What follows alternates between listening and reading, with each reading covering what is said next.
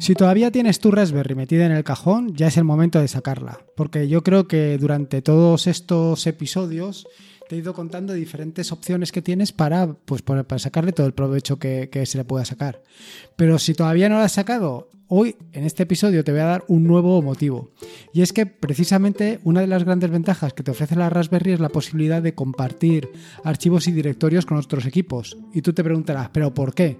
Pues muy sencillo, porque dado el bajo consumo que tiene la Raspberry, por lo menos hasta la versión 3, ya veremos la 4 hacia dónde se va, pues dado el bajo consumo que tiene, eh, te permite tenerla siempre en funcionamiento y como la tiene siempre en funcionamiento por un muy bajo coste, pues te permite compartir eh, un directorio, te permite compartir un, sistema de archivos por completo.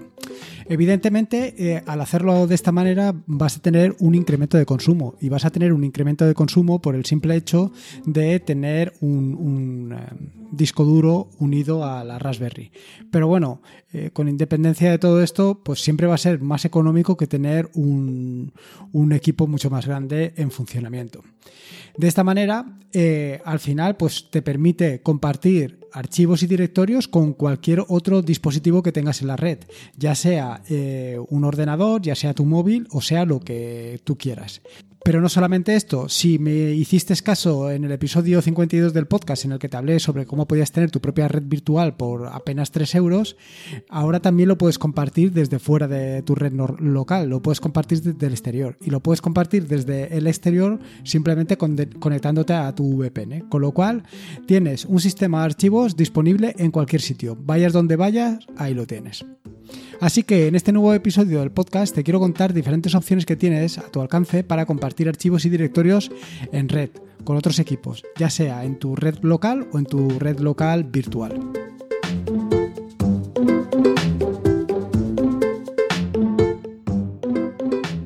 Soy Lorenzo y esto es Atareado.es versión podcast. Este es el episodio número 87 del podcast, un podcast sobre Linux, Ubuntu, Android y software libre. Aquí encontrarás desde cómo ser más productivo en el escritorio o montar un servidor de páginas web en un VPS hasta cómo convertir tu casa en un hogar inteligente. Vamos, cualquier cosa que quieras hacer con Linux, seguro que la encontrarás aquí. Antes de meterme en faena, dos cosas. Primero, el tema este de 12 meses, 12 donaciones a software libre que promovió en su momento Pedro Mosquetero Web y que yo hasta el momento he ido cumpliendo religiosamente. Pues efectivamente este mes la donación ha ido para Ubuntu. Ya tardaba, ya tardaba en hacer la donación, pero es que lo cierto es que hasta hace poco todas las donaciones que hacía Ubuntu eran vía la tienda de software. Es decir, compraba algún artículo y con eso pues daba un, como, vaya, eh, era una manera eh, indirecta de, de, sufragar el proyecto. Pero al cerrar la tienda de artículos de Ubuntu pues ya no he tenido otro remedio que directamente comprar, o sea que comprar que hacer una donación directa. Y, esta ha sido eh, la donación del mes. Ya veremos el mes que viene a quién le toca. Y luego, eh, sin dejar atrás a Pedro Mosquetero Web, eh, gracias al llamamiento que ha hecho recientemente en redes sociales y la acogida que este llamamiento ha tenido, mm, voy a empezar con el tema de las extensiones en Linux Mint. Y lo cierto es que, eh, es decir, migrar las extensiones de NoMesel, que es hasta ahora donde las estaba desarrollando, para que también estén disponibles básicamente en Cinnamon, porque Linux Mint también tiene otros entornos de escritorio, pero la idea es que vaya con Cinnamon que yo creo que tiene mucho, vaya, tiene, el impacto visual que tiene, por lo menos a mí me resulta muy agradable. Y en este sentido, decirte que eh, lo que he hecho ha sido para, para desarrollar tanto las extensiones de Linux Mint como para probarlas, instalarme Linux Mint. Instalarme Linux Mint con el escritorio Cinnamon, pues efectivamente para poderlo probar. Y esto te tengo que decir que lo hice eh, el otro día en Atocha, en la estación del AVE, mientras esperaba el tren. Y no te digo esto por contarte que la anécdota de que estaba en el tren, sino por contarte exactamente que lo hice en apenas 10 minutos. En 10 minutos tenía instalado en una partición Linux Mint. Y es que la verdad es que funciona brutal. Es una cosa, o sea, yo, la ventaja o la, ¿cómo decirte? Lo, que han mejorado, lo que han mejorado exactamente, lo que han mejorado los, las em, aplicaciones de instalación, tanto de Ubuntu como de Linux Mint, etcétera, es que eh, lo hacen muy, pero que muy sencillo, con lo cual es, no tienes excusa si no te lo instalas. Vaya, si no te lo instalas es porque simplemente no quieres, pero por dificultad no es. También tengo que decir que evidentemente pues ya tengo cierta práctica, digamos que bastante práctica en esto de instalar, pero mm, no creo que a una persona recién llegada con unas pequeñas em, indicaciones le vaya a resultar mucho más complicado. En fin, que la idea es que durante este mes de julio pues le dedique algo de tiempo al tema de las extensiones. Mi idea sería que las próximas semanas eh, migrarlas, pero ya veremos las dificultades que me encuentro con, con Cinnamon. Bueno, dicho esto, vamos al tema del, podcast de hoy, que es, como te digo, el tema de compartir archivos y directorios eh, con otros equipos en Linux. Y es que eh, la verdad es que, como, he comentado, una de las ventajas que puedes tener con tenerlo en tu Raspberry es que la vas a tener siempre disponible por el tema este. Pero otro de los problemas que te puedes encontrar si eres, eh, digamos, recién llegado o que eh, siempre has estado con Windows y ahora de repente te metes en esto de la Raspberry o te has ido a Linux eh, directamente a un escritorio, es como compartir archivos. Porque en Windows parece como que viene intrínseco. No sé cómo estará exactamente en Mac, pero en Windows viene como intrínseco, como tú no sabes exactamente qué es lo que hay por detrás. Sin embargo, eh, una de las grandes ventajas que tiene Linux es que para hacer lo mismo tienes muchas opciones. Y muchas opciones que mm, son tan válidas una como otras. Bueno, tan válidas no exactamente porque algunas lo que es cierto es que te va a dar más rendimiento que otras y otras a lo mejor no las puedes utilizar por determinadas condiciones de contorno. Pero en general eh, tienes siempre más de una solución para em, resolver un problema o, hacer alguna tarea que en otros sistemas operativos pues a lo mejor los tienes más limitados. Y esto es una de las grandes ventajas que nos ofrece siempre el software libre, el tema de los forks, el tema de las opciones y el tema de las disponibilidades. Bueno, dicho esto, ¿cómo puedes compartir archivos en Linux. ¿Cómo puedes compartir archivos? No solamente con otros equipos Linux, sino también con equipos Windows y con equipo Macs. Bueno, pues aquí te voy a contar tres opciones y hay más. Pero te voy a contar básicamente tres opciones y tres opciones que he estado utilizando yo hasta la fecha. La primera de las opciones es Samba. Eh, decirte que Samba es un software que está liberado bajo licencia GNU GPL y que no solamente te permite compartir archivos y directorios, sino que además te proporciona otros servicios, servicios de impresión, servicios de intercambio de archivos y todo esto lo utiliza eh, o lo realiza utilizando el protocolo SMB barra CIFS y permite todo tipo de clientes, tanto Windows como MacOS como Linux. Y esta precisamente es una de las grandes ventajas.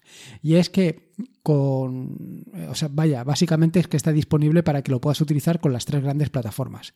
Y aquí es donde le tienes que ver un poco em, el punto a este sistema. Como decía, eh, este sistema va un poco más allá de simplemente compartir archivos y directorios. También te permite el tema de validar usuarios, las colas de impresión, las autenticaciones. Todas estas cosas vienen intrínsecas con Samba. Indicarte por otro lado es que la instalación de Samba en tu Raspberry es realmente muy sencilla. Yo eh, te he dejado en las notas del podcast un artículo del tutorial sobre eh, los primeros pasos con la Raspberry en el que te indico cómo puedes compartir archivos en red con Samba. Dependiendo de qué es lo que vayas a instalar, si vas a instalar el servidor para Raspberry o si simplemente vas a instalarte un cliente para tu ordenador, pues la configuración o la... Eh, Sí, la configuración es un poco más compleja. Desde luego, para el servidor va a ser más compleja. Para montar la Raspberry, pues necesitas hacer algunos pasos adicionales, mientras que para tu equipo de escritorio no tienes nada más que hacer. Y evidentemente, la ventaja es que eh, lo vas a poder utilizar no solamente en tu Linux, no solamente en tu Ubuntu o en tu Linux Mint, sino que también lo vas a poder utilizar en Windows y en Mac. El siguiente de los sistemas, y es mi preferido, es NFS. NFS em, es un sistema que, como el nombre propio indica, es un sistema de archivos en red, Network Files System. Eh, este protocolo para compartir archivos tiene un inconveniente y es que hasta hace unos años no estaba soportado por Windows. No sé cómo está actualmente el soporte para Mac. Sí que he estado leyendo que para desde la versión de Windows 7 es posible habilitar el soporte NFS bajo Windows. Pero yo la verdad es que no lo he hecho y como últimamente ya me he restringido por completo a Linux, por lo menos en casa, pues, pues no necesito o no tengo necesidad de esto. Eh, la instalación de NFS en la Raspberry o en cualquier otro servidor es igual de sencilla como Samba. Evidentemente, y como te he comentado anteriormente, pues vas a tener que hacer pasos adicionales dependiendo de lo que tengas que hacer. Si vas a montar NFS para servidor, pues tienes que configurarlo para permitir determinados accesos o para dejarlo perfectamente preparado para tu entorno de red. Pero si es para un cliente, es mucho, mucho más sencillo. Y indicarte un pequeño detalle. Y es el tema de eh, qué es mejor, ahora que hemos llegado a este punto, Samba o NFS. Aquí puedes encontrar eh, diferentes estudios, diferentes eh, soluciones, diferentes versiones, diferentes artículos, de todo. Yo la verdad es que te puedo contar dos cosas. Por un lado es un artículo que he dejado en las notas del, del podcast en el que hablo del rendimiento comparando NFS y Samba. Y por otro lado, pruebas que he estado haciendo yo. Pruebas que he estado haciendo yo compartiendo diferentes archivos con los dos protocolos para ver cuál de los dos tenía mejores rendimientos. En este sentido te puedo contar mi experiencia. Y es que mi experiencia hasta el momento, en, el momento de hacer la prueba, para archivos grandes, eh, no hay prácticamente diferencia de velocidad entre NFS y Samba. Mientras que para, para archivos pequeños, eh, NFS es bastante, bastante más rápido que Samba. Ya te digo que estas son pruebas que he hecho yo. Eh, con mis equipos, eh, tanto probándolo desde un NAS con Synology a mi equipo que es un, vaya, un, un ordenador, un portátil normal, un Dell, un XPS13, como em, desde la Raspberry al portátil, desde la Raspberry al Synology, en fin, todo este tipo de, pruebas. Y en todos los casos siempre me ha dado resultados muy parecidos. Ahora, ¿qué conclusión tienes que sacar? Pues aquí ya va a depender de eh, todo el entorno. Bueno, no me quiero adelantar. Sigo. El tercero de los protocolos que puedes utilizar es SSHFS. Y es que, como te he comentado hasta ahora, el inconveniente que tienes de NFS, que esto no te lo he dicho anteriormente, es que es un protocolo que no está cifrado. Eh, está muy bien para tenerlo en tu propia red, en tu red local, pero ¿qué es lo que pasa si quieres compartir con un, uh, un disco duro, un equipo que no está en una red local, sino que está en una red pública? ¿Cómo lo haces? vas a comunicarte directamente vía NFS, vas a montar un directorio en tu equipo sin un protocolo de comunicaciones, que todo el mundo vea lo que estás guardando en ese directorio. No, eso es completamente inaceptable. La solución es utilizar SSH, que es un protocolo que está pensado precisamente para eso. Es un protocolo que está pensado pues, para hacer transferencias eh, cifradas. Y ahora, dicho esto, ¿qué solución tienes? Bueno, puedes copiar archivos mediante SCP. Pero claro, si vas a copiar solamente un archivo, la solución está bien. Pero ¿y si tienes que copiar 10? ¿Y 20? ¿Y 100? ¿Y 1000? ¿Y si tienes que copiar todos los días? ¿O si tienes que copiar por la mañana y por la tarde? ¿O a varias horas? ¿O si siempre quieres estar copiando o haciendo copias de seguridad allí? Evidentemente con SCP pues no es la solución más adecuada, hay que buscar una solución mejor. Y esta solución mejor viene precisamente de la mano de SSHFS, que es un file system de SSH. Una de las ventajas de este protocolo, eh, bueno, de las ventajas que también está en los otros dos protocolos, es que está disponible tanto en Linux como en MacOS como en Windows. Y por supuesto también está disponible para Android. Con lo cual puedes compartir todo eh, a través de, este, de esta red. El inconveniente de esta solución es que es más lenta que las anteriores, tanto en Samba como en NFS. Y eh, evidentemente, si es más lento que NFS, va a ser más lento que Samba, por lo que he comentado en el, en el apartado anterior. Para hacer esto, igualmente que en el artículo anterior, o en el artículo, perdona, en el apartado anterior, pues he comparado haciendo yo mis propias pruebas y también en algún artículo que he leído. Y en esto decirte que en el caso tanto de lectura como escritura secuencial, la velocidad del NFS es prácticamente el doble que la del caso del SSHFS. Mientras que en el caso de la lectura aleatoria prácticamente no notarás diferencia, mientras que la escritura aleatoria sí que tiene resultados muy parecidos al caso de la escritura y lectura secuencial. Es decir, el NFS tiene una velocidad doble que la del SSH-FS. Tampoco es que tengas que extrañar mucho de estos resultados y no te tienes que extrañar mucho en el sentido de que al final eh, tiene que hacer un paso adicional y es el cifrado, cosa que con NFS pues te lo estás ahorrando y de ahí es donde tienes la ventaja. Sin embargo, el SSHFS tiene una ventaja respecto a los anteriores.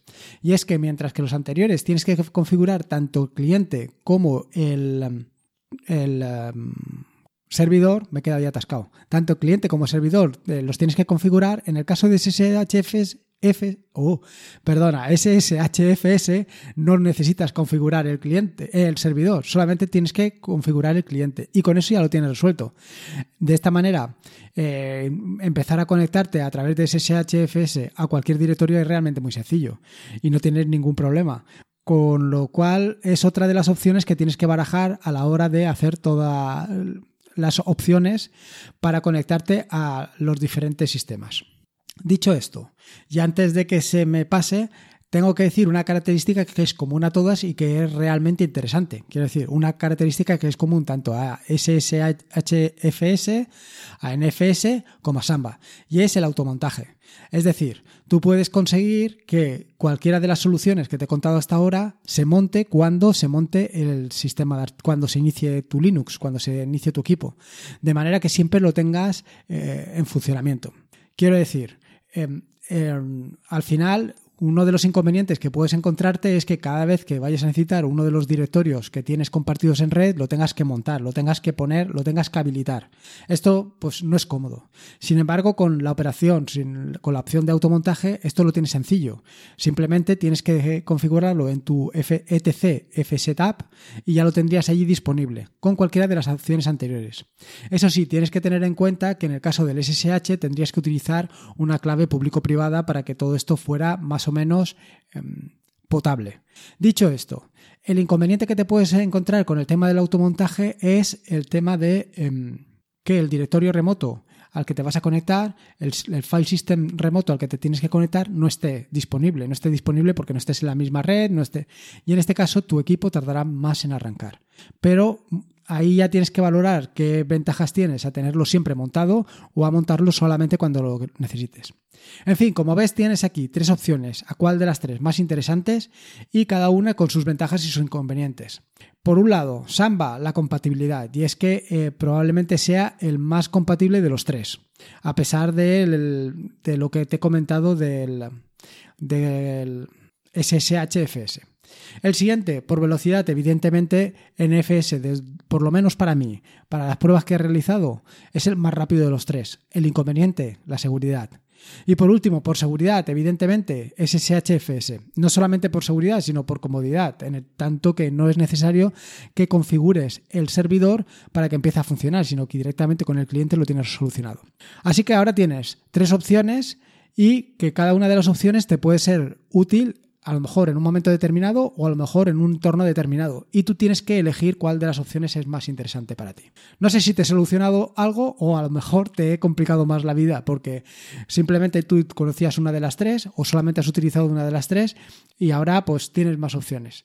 Yo creo que cuantas más opciones pues mejor porque al final eh, ante un problema concreto puedes darle una solución concreta o en un entorno concreto puedes darle una solución concreta. En fin, espero que te haya aportado algo, te sirva de, te sea de utilidad.